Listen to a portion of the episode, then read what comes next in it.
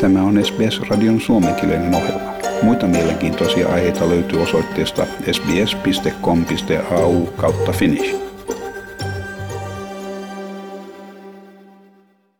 Yhdysvaltain avaruushallinnon NASAn avaruusalus kiertää ikivanhaa asteroidia 320 miljoonan kilometrin päässä maasta ja on yrittämässä aivan fyysisen kosketuksen saamista kyseiseen asteroidiin.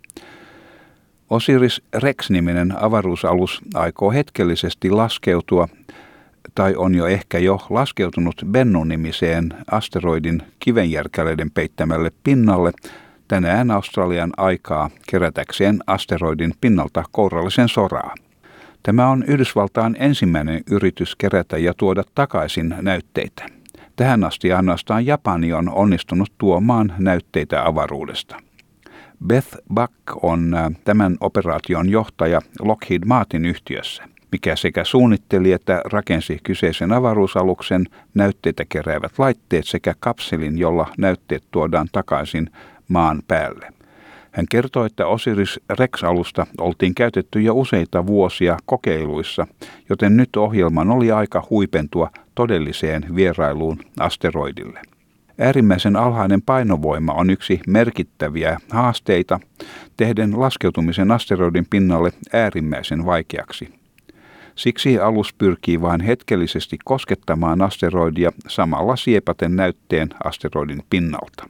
Näytteet saapuvat kolmen vuoden matkan jälkeen oikeaan, mutta maan päällä sijaitsevaan laboratorioon, missä niitä voidaan tutkia perusteellisesti. Tässä Beth Buck. We've been flying Osiris Rex now for four years, and we are culminating. Um, what we're the whole point of this mission is to get this sample of this asteroid.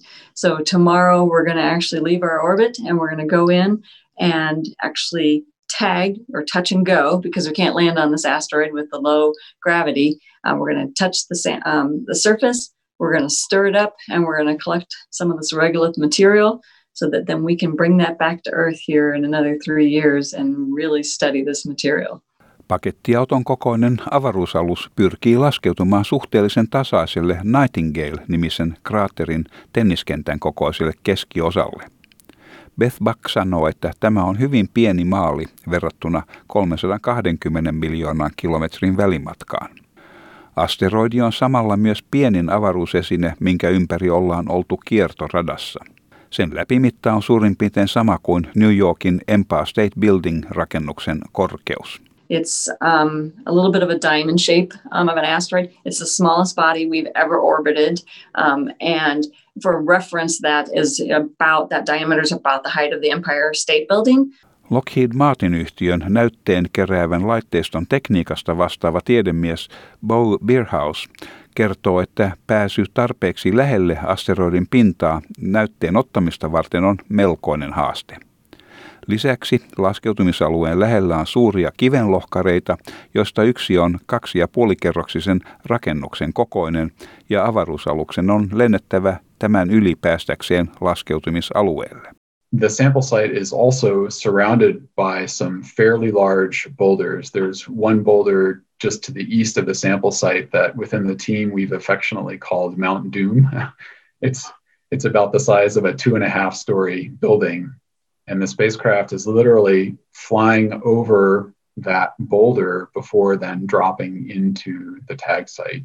Yksi asteroidilta tuoduista näytteistä erityisen kiinnostunut tieteilijä on planeettatieteen professori Dante Lorette Arizonan yliopistosta.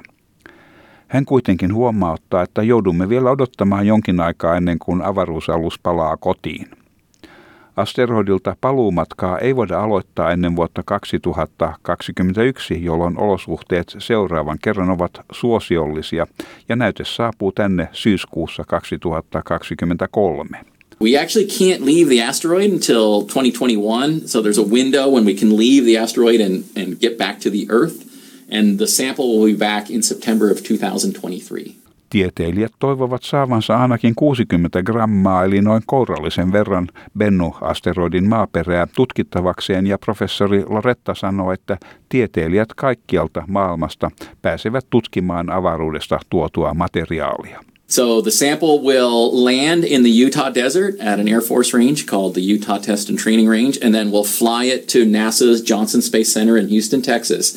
And then it gets distributed to laboratories all over the world, oh, wow. including right here at the University of Arizona in Tucson. Bo Bierhaus sanoo uskovansa, että Bennusta saatu näyte tarjoaa tieteilijöille tilaisuuden selvittää maapallon historiaa. Tässä merkittävää on kerätyn aineiston odotettu hiilipitoisuus, mistä näkyy myös veden vaikutus. Nämä tekijät puolestaan saattavat paljastaa tietoja siitä, miten maapallon elämän kehitys sai alkunsa. By going and collecting the sample from Bennu, we're reaching back in time and we're collecting some of those uh, early ingredients. And importantly, we're getting material that we think is going to um, be carbon rich and uh, representative of materials that were processed by water. And of course, two of the big questions about the formation of life and the evolution of life on Earth, um, those are related to the presence of carbon and water. Tämä jutun toimitti SBS-uutisten Alan Lee. Tykkää, jaa ja ota kantaa. Seuraa SBSn suomenkielistä ohjelmaa Facebookissa.